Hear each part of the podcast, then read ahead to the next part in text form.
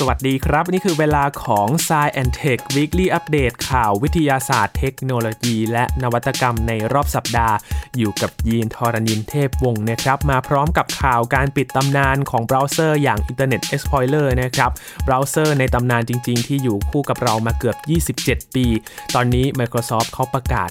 หยุดการ support อย่างเป็นทางการแล้วครับ และ NASA ครับเขาตั้งทีมงานศึกษากันอย่างจริงจังมากขึ้นนะครับสำหรับการตามหา UFO นะครับหาข้อพิสูจน์กันครับว่ามาจากอะไรกันแน่ พร้อมที่จะรายงานผลการสรุปภายใน 9 เดือนข้างหน้านี้ครับและหลักฐานล่าสุดครับเขาชี้ให้เห็นถึงหลุมดำพเนจรครับว่ามีอยู่จริงเดินทางไปทั่วกาแล็กซีทางช้างเผือกของเรานั่นเองครับและข่าวของกระแสน้ำมหาสมุทรแอตแลนติกใกล้หยุดไหล อาจจะส่งผลกระทบเป็นวงกว้างไปทั่วโลกเลยนะครับ เป็นผลการศึกษาต่อเนื่องมาจากผลการศึกษาเมื่อปีที่แล้วครับ ทั้งหมดนี้ติดตามได้ใน Science Tech Weekly Update สัปดาห์นี้ครับ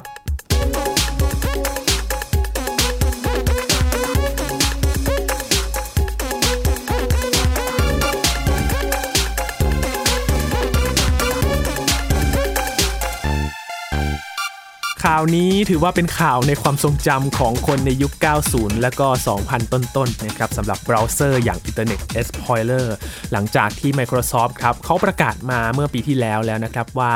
จะประกาศยุติการ support หรือว่าสนับสนุน Internet Explorer ในปีนี้นะครับ ซึ่งก็ยุติการให้บริการนับตั้งแต่วันที่ 15 มิถุนายน 2022 เป็นต้นไป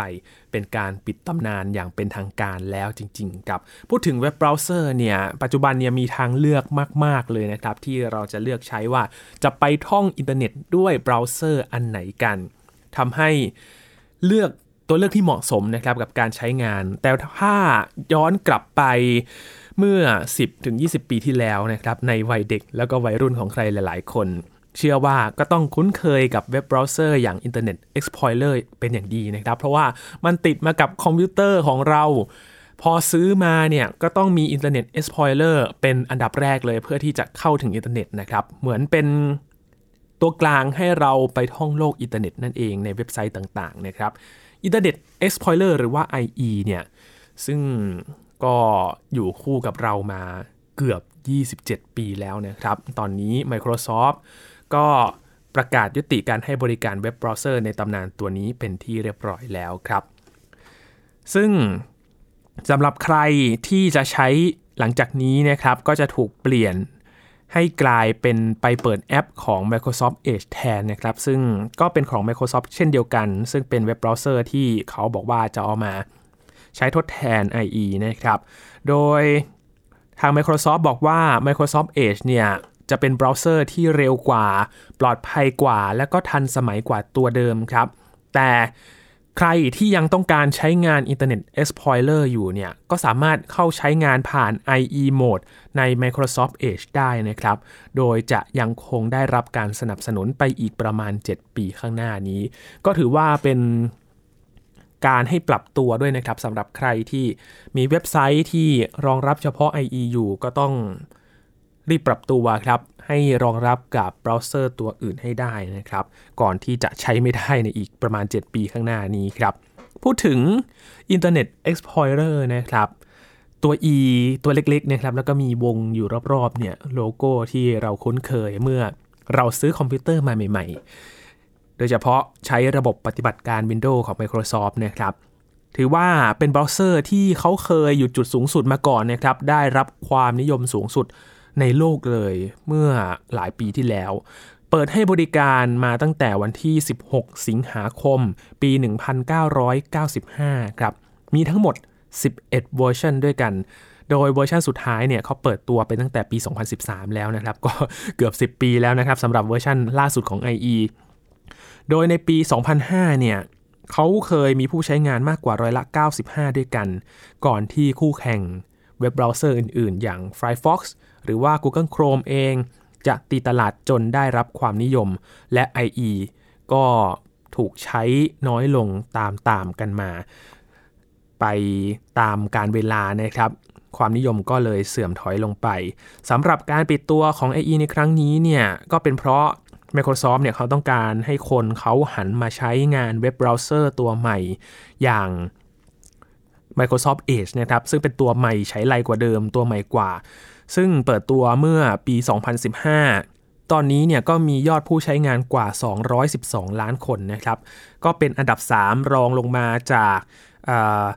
Google Chrome แล้วก็ Safari นะครับ ซึ่งทาง Microsoft เขาก็เคยออกประกาศมาก่อนหน้านี้แล้วนะครับ ว่าจะปิดตัว IE ลงเมื่อเดือนพฤษภาคมปี 2021 ก็บอกมาล่วงหน้าประมาณ 1 ปีแล้วนะครับ และ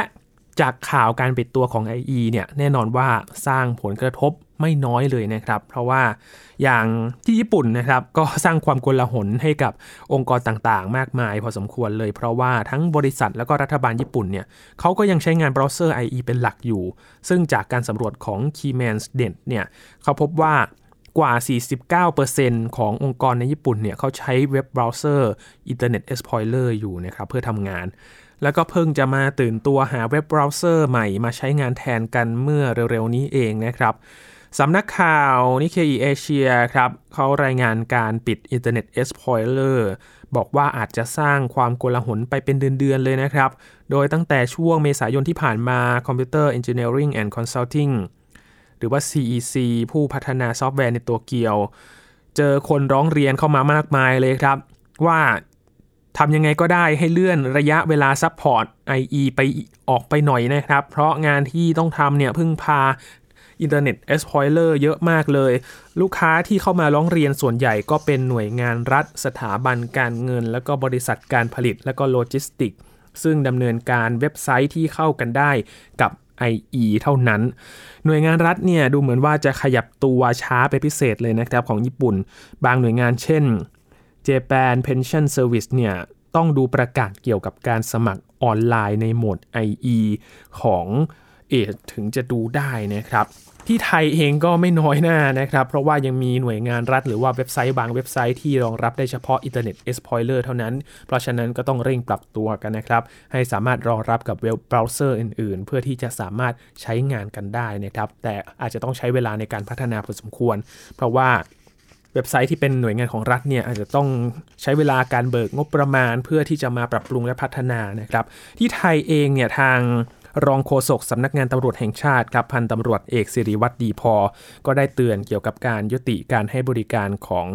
Internet Explorer นะครับระบุว่าอาจจะส่งผลให้บริษัทองค์กรหรือประชาชนที่ยังคงใช้ IE กันอยู่เนี่ยมีความเสี่ยงต่อการถูกโจมตีผ่านช่องโหว่ของโปรแกรมได้ครับ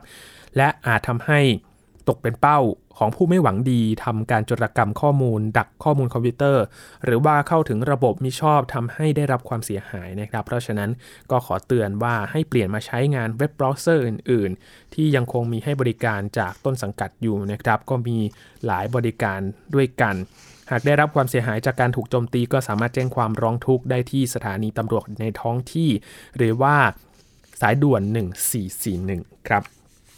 จากเรื่องของการปิดตำนาน Internet Explorer นะครับที่ทำให้เราได้ใช้งานมากว่า 27 ปีไปดูนาซากันบ้างครับ เป็น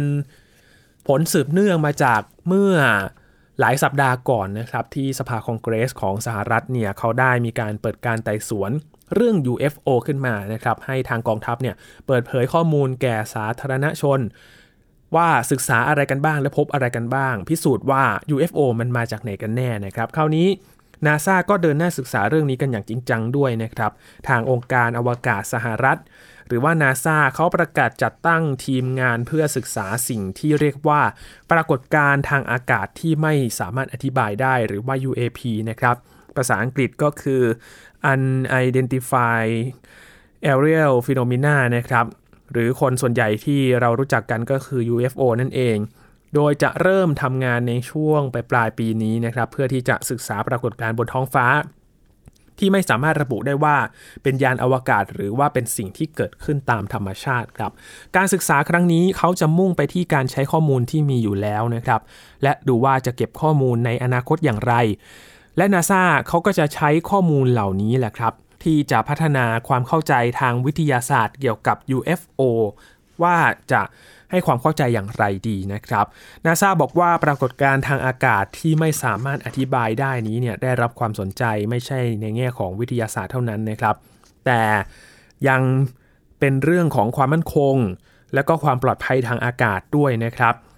นาซาบอกว่าการหาคำตอบให้ได้ว่าปรากฏการณ์ใดเป็นปรากฏการณ์ธรรมชาติ เป็นขั้นตอนแรกที่จะช่วยให้สามารถระบุหรือว่า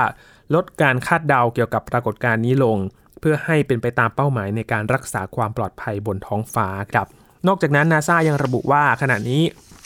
ก็ยังไม่มีหลักฐานนะครับที่ระบุว่าปรากฏการณ์ทางอากาศที่ไม่สามารถอธิบายได้นั้นเนี่ยมีต้นกำเนิดมาจากนอกโลก โดยทีมศึกษาอิสระของนาซานี้นะครับนำโดยเดวิดสเปอร์เกลนะครับเป็นนักดาราศาสตร์ฟิสิกส์และก็อดีตประธานของภาควิชาดาราศาสตร์ฟิสิกส์ที่มหาวิทยาลัยพรินสตันครับด้านโทมัสซูบูเคนนะครับเป็นผู้ช่วยผู้อำนวยการด้านวิทยาศาสตร์ที่สำนักงานใหญ่ของนาซาในกรุงวอชิงตันก็บอกด้วยนะครับว่า นาซามีเครื่องมือทรงพลังที่จะเอื้อต่อการค้นพบ แล้วก็ค้นหาคำตอบทางวิทยาศาสตร์ เช่น หอสังเกตการอวกาศที่ตั้งอยู่บนโลก ซึ่งเป็นเครื่องมือสำคัญในการสืบหาข้อเท็จจริงครับ ทีมงานของนาซาชุดนี้นะครับ เป็นคนละทีมกับทีมงานเฉพาะกิจที่ทางรัฐบาลหรือว่ากองทัพตั้งขึ้นมานะครับ ในทีมที่มีชื่อว่า Unidentified Aerial Phenomena Task Force ที่ตั้งขึ้นโดยกระทรวงกลาโหมของสหรัฐนะครับ เพื่อศึกษาปรากฏการณ์ทางอากาศที่ไม่สามารถระบุได้ แต่นาซาก็จะประสานงานกับหน่วยงานรัฐบาลอื่นๆนะครับเพื่อที่จะหาวิธีการใช้เครื่องมือทางวิทยาศาสตร์ต่างๆ เพื่อหาคำตอบถึงลักษณะ แล้วก็แหล่งกำเนิดของปรากฏการณ์ลึกลับบนท้องฟ้าครับ คาดว่าจะใช้เวลาประมาณ 9 เดือนในการศึกษาหาคำตอบในครั้งนี้นะครับ และเมื่อเสร็จแล้วแน่นอนว่าจะต้องมีการนำเสนอผลการศึกษาต่อสาธารณชนแน่นอนนะครับ เปิดเผยข้อมูลเพื่อที่จะทำความเข้าใจว่าสิ่งที่เกิดขึ้นมันคืออะไร และมีหลักการทางวิทยาศาสตร์ อธิบายอย่างไรบ้างนั่นเองนะครับ ก็เป็นผลสืบเนื่องมาจากที่หลังๆ มานี้นะครับ คนให้ความสนใจเรื่องนี้กันมากขึ้น แล้วก็ ความเข้าใจทางวิทยาศาสตร์มากขึ้น ความคิดแบบเดิมๆที่มีต่อ UFO เนี่ยมันก็เปลี่ยนแปลงไปนะครับจากเรื่องของการตามหาสิ่งมีชีวิตนอกโลกนะครับ ก็เป็นเรื่องของความมั่นคง ปรากฏการธรรมชาตินะครับว่ามีหลักการทางวิทยาศาสตร์อธิบายได้อย่างไรนะครับ ยังอยู่กันที่เรื่องของดาราศาสตร์และอวกาศนะครับ มีผลการศึกษาของทีมนักดาราศาสตร์ 2 ทีมจากสหรัฐอเมริกาครับเขาระบุตรงกันเลยนะครับว่ามีวัตถุอวกาศมวลมาก และความหนาแน่นสูงที่มองไม่เห็นครับกำลังเคลื่อนที่ไปอย่างไร้จุดหมายในกาแล็กซีทางช้างเผือกของเราครับมีความเป็นไปได้สูงนะครับว่าวัตถุลึกลับนี้อาจเป็นหนึ่งในหลุมดำดาวฤกษ์หรือว่าหลุมดำขนาดเล็กที่ตรวจจับได้ยาก เพราะมันดำรงอยู่แล้วก็โคจรอย่างโดดเดี่ยวในความมืดมิด ก่อนหน้านี้นักดาราศาสตร์ก็คาดว่าหลุมดำประเภทนี้เนี่ยอาจมีอยู่กว่า 100 ล้านแห่งในดาราจักรของเรานะครับ แล้วก็ตั้งชื่อให้ว่าเป็นหลุมดำพเนจรครับรายงานการวิจัย 2 ฉบับในวารสาร The Astrophysical Journal นะครับทีมนักดาราศาสตร์จากสถาบันวิทยาศาสตร์ กล้องโทรทรรศน์อวกาศ แล้วก็จากมหาวิทยาลัย แคลิฟอร์เนีย วิทยาเขตเบอร์กลีย์ครับเขา ก็ต่างเปิดเผยผลการวิเคราะห์จากการใช้กล้องโทรทรรศน์อวกาศฮับเบิลนะครับที่ติดตามศึกษาวัตถุลึกลับดังกล่าวมาหลายปีแล้วครับ หลังพบเบาะแสครั้งแรกเมื่อปี 2011 ครับ วัตถุลึกลับที่อาจเป็นหลุมดำพเนจรเหล่านี้นะครับ เกิดจากการระเบิดซูเปอร์โนวาที่ส่งพลังของดาวฤกษ์โดยแกนกลางของดาวเนี่ยยุบตัวลง แล้วก็แรงระเบิดเนี่ยได้ผลักให้มันพุ่งตัวออกห่างออกมา ในทิศทางต่างๆนะครับ ส่วนวัตถุอวกาศที่ค้นพบในครั้งนี้ ปัจจุบันอยู่ห่างจากโลก 5,000 ปีแสงด้วยกันในบริเวณแขนของดาราจักร ที่เรียกว่า Carina Sagittarius ครับ แต่ก็อาจมีวัตถุลึกลับแบบเดียวกันนี้ที่ยังค้นหาไม่พบอยู่ใกล้กับโลกเพียง 80 ปีแสงได้นะครับ นักวิจัยทั้งสองทีมเขาใช้ประโยชน์จากปรากฏการณ์ที่เรียกว่าเลนส์ ความโน้มถ่วงครับในการตรวจจับ แล้วก็คำนวณมวลของวัตถุอวกาศดังกล่าว หลักการนี้นะครับระบุว่าแสงจะเกิดการบิดโค้งขึ้น เมื่อเดินทางเข้าใกล้วัตถุมวลมาก ที่มีแรงโน้มถ่วงมหาศาล อย่างเช่นหลุมดำหรือว่าดาราจักรทำให้ผู้สังเกตการเขาเห็นภาพ แหล่งกำเนิดแสงที่ผิดเพี้ยนไป โดยภาพอาจถูกย่อหรือขยาย หรือเห็นเป็นหลายภาพเรียงตัวในแนวโค้ง หรือว่าวงแหวนได้อีกด้วยนะครับเลนส์ความโน้มถ่วงที่เกิดขึ้นจากวัตถุลับนี้นะครับทำให้ภาพของดาวฤกษ์ที่มันเฉียดเข้าใกล้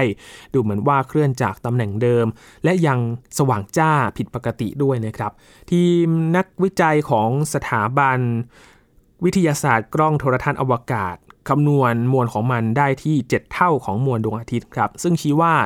วัตถุนี้เนี่ยสามารถจะเป็นหลุมดำดาวฤกษ์ได้ครับ อย่างไรก็ตามครับ ทีมนักวิจัยของมหาวิทยาลัย แคลิฟอร์เนีย วิทยาเขตเบิร์กลีย์เนี่ยกลับคำนวณมวลของวัตถุปริศนาได้ระหว่าง 1.6 ถึง 4.4 เท่าของมวลดวงอาทิตย์นะครับ ซึ่งถือว่าต่ำเกินไปที่จะเป็นมวลของหลุมดำและชี้ว่ามันน่าจะเป็นดาวนิวตรอนมากกว่า ส่วนความเร็วในการเคลื่อนที่ของหลุมดำหรือว่าดาวนิวตรอนพเนจรนี้เนี่ย ทีมของสถาบันวิทยาศาสตร์กล้องโทรทัศน์อวกาศ เขาพบว่าอยู่ที่ 160,000 กิโลเมตรต่อชั่วโมงด้วยกันครับ ซึ่งถือว่าเร็วกว่าการเคลื่อนที่ของดาวฤกษ์ในบริเวณใกล้เคียงอย่างมากเลยนะครับ ส่วนนักวิจัยอีกทีมเขาก็ระบุว่าความเร็วของมันเนี่ยอยู่ที่ 18,000 กิโลเมตรต่อชั่วโมงนะครับ ก็เป็นการศึกษาจาก 2 ทีมที่ข้อมูลเนี่ยมีความใกล้เคียงกันเลยนะครับว่า สิ่งที่พบเนี่ยวัตถุลึกลับเนี่ย มันมีลักษณะมันใกล้เคียงกับหลุมดำหรือไม่ แล้วมันจะส่งผลอะไรต่อการเคลื่อนไหวในอวกาศของเรานะครับ ก็เป็นอีกข้อมูลหนึ่งที่น่าสนใจที่จะเป็นประโยชน์แล้วก็ต่อยอดในการศึกษา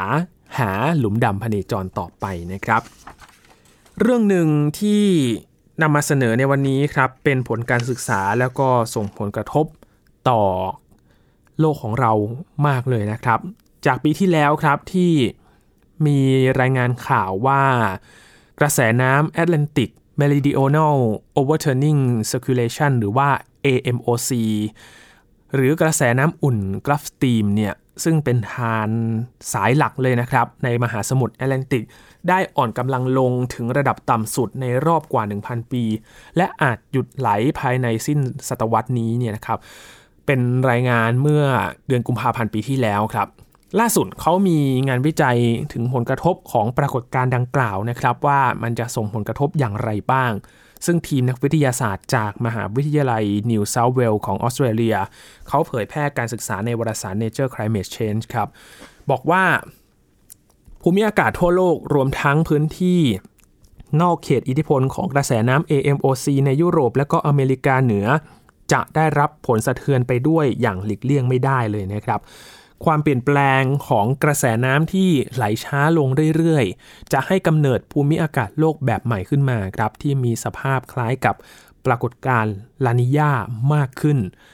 โดยภาวะฝนตกชุก แล้วก็อากาศเย็นผิดปกติก็จะครอบคลุมไปถึงเขตร้อน และพื้นที่ใต้เส้นศูนย์สูตรไกลไปถึงออสเตรเลีย แล้วก็ทวีปแอนตาร์กติกาเลยทีเดียวครับ ทำให้พื้นที่เหล่านี้ต้องเผชิญกับพายุฝน แล้วก็อุทกภัยรุนแรงขึ้น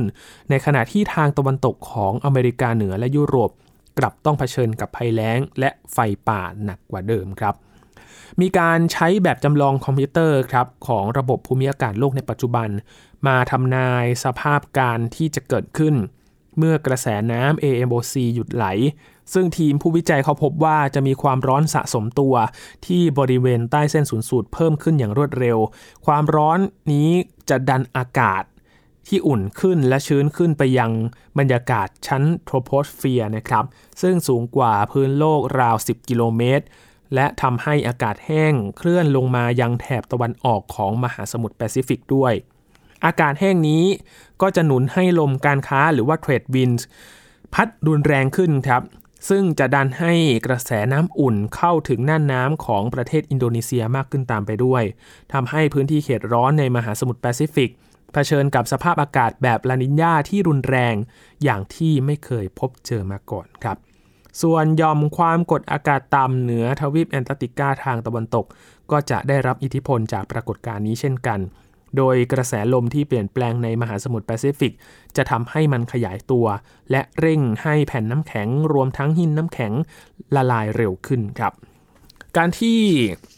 กระแสน้ำอุ่นกราฟสตีมหรือว่า AMOC ไหลช้าลงนั้นก็เป็นผลมาจากภาวะโลกร้อนนะครับที่เปลี่ยนแปลงสภาพภูมิอากาศโลก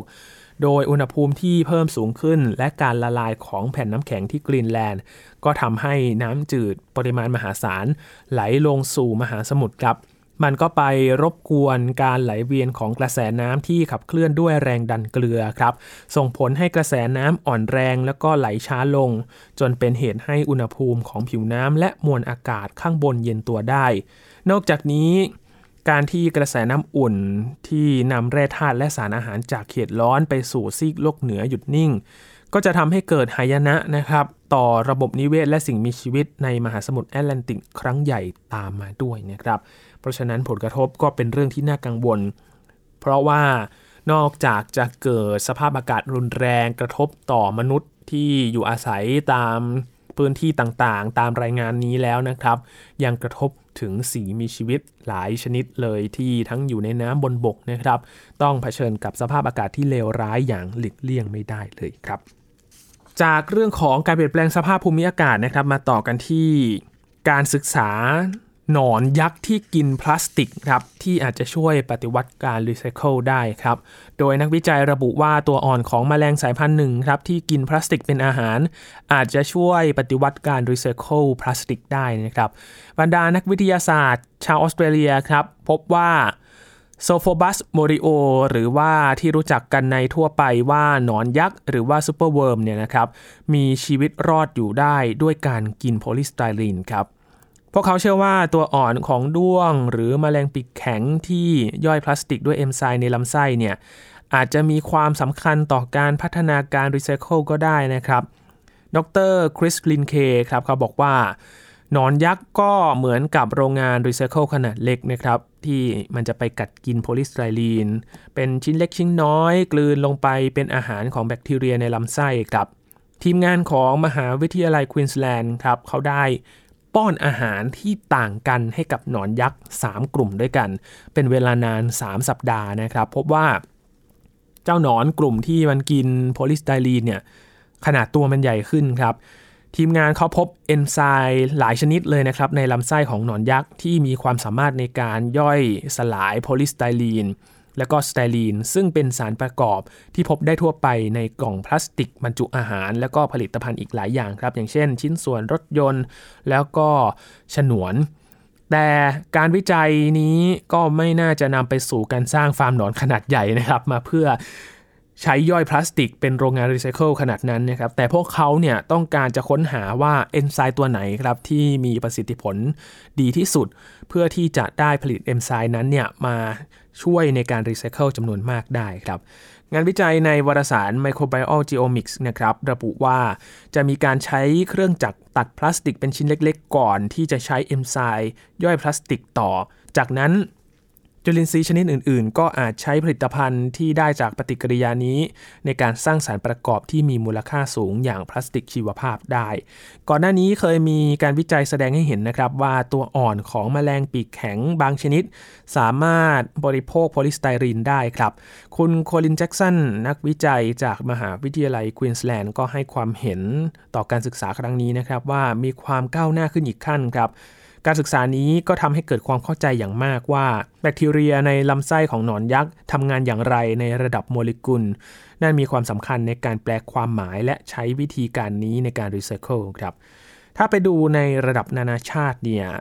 นักวิจัยอีกหลายคนนะครับเขาก็ประสบความสำเร็จในการใช้แบคทีเรีย แล้วก็เชื้อรา ในการย่อยพลาสติกมาแล้วครับแต่มีคำถามว่าเทคนิคเหล่านี้จะสามารถนำไปใช้ในเชิงพาณิชย์ได้อย่างประสบความสำเร็จหรือไม่ โดยเฉพาะเมื่อพลาสติก ใหม่ผลิตได้ในราคาถูกนะครับ ปัญหาขยะพลาสติกเนี่ยเป็นปัญหาใหญ่ที่เกิดขึ้นในขณะนี้เลยนะครับ เพราะว่านอกจากจะสร้างขยะ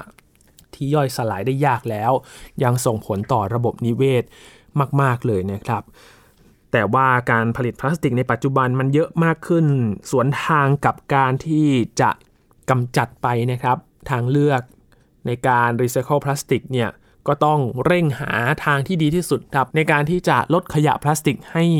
ได้เร็วที่สุด แล้วก็ส่งผลกระทบต่อระบบนิเวศให้น้อยที่สุดเช่นเดียวกันนะครับ เราเห็นภาพจากการที่สัตว์น้ำเกยตื้นขึ้นมาริมฝั่งทะเลนะครับ ในกระเพาะก็มีถุงพลาสติกมากมาย เราคงไม่อยากเห็นภาพนี้เกิดขึ้นอีกครั้งหรือว่าบ่อยขึ้นนะครับ หรือแม้แต่ การพบไมโครพลาสติกในพื้นที่ที่ไม่คิดว่าจะเจอก็เจอมาแล้วนะครับ ทั้งแถบเทือกเขาเอเวอเรสต์ในน้ำแข็ง ในพื้นที่อันหนาวเหน็บก็พบมาแล้ว เพราะฉะนั้นเรื่องนี้เป็นเรื่องใหญ่ที่จะต้องเร่งจัดกการเพื่อที่จะสร้างสภาพแวดล้อมให้เป็นมิตรกับสิ่งมีชีวิต ทุกชีวิตบนโลกนี้เลยนะครับ ทั้งหมดนี้คือ Science and Tech Weekly Update สัปดาห์นี้ครับ กับข่าววิทยาศาสตร์เทคโนโลยี และนวัตกรรมในรอบสัปดาห์ที่มาฝากกัน คุณผู้ฟังติดตามรายการกันได้ที่ www.thaipbspodcast.com นะครับ รวมถึงพอดแคสต์ช่องทางต่างๆ ที่คุณกำลังรับฟังเราอยู่ครับ อัปเดตทุกตอนของ Science Tech กันได้ทุกที่ทุกเวลาเลยนะครับ ช่วงนี้ยีนทอรณินเทพวงขอบพระคุณสำหรับการติดตามรับฟังนะครับ ลาไปก่อนนะครับ สวัสดีครับ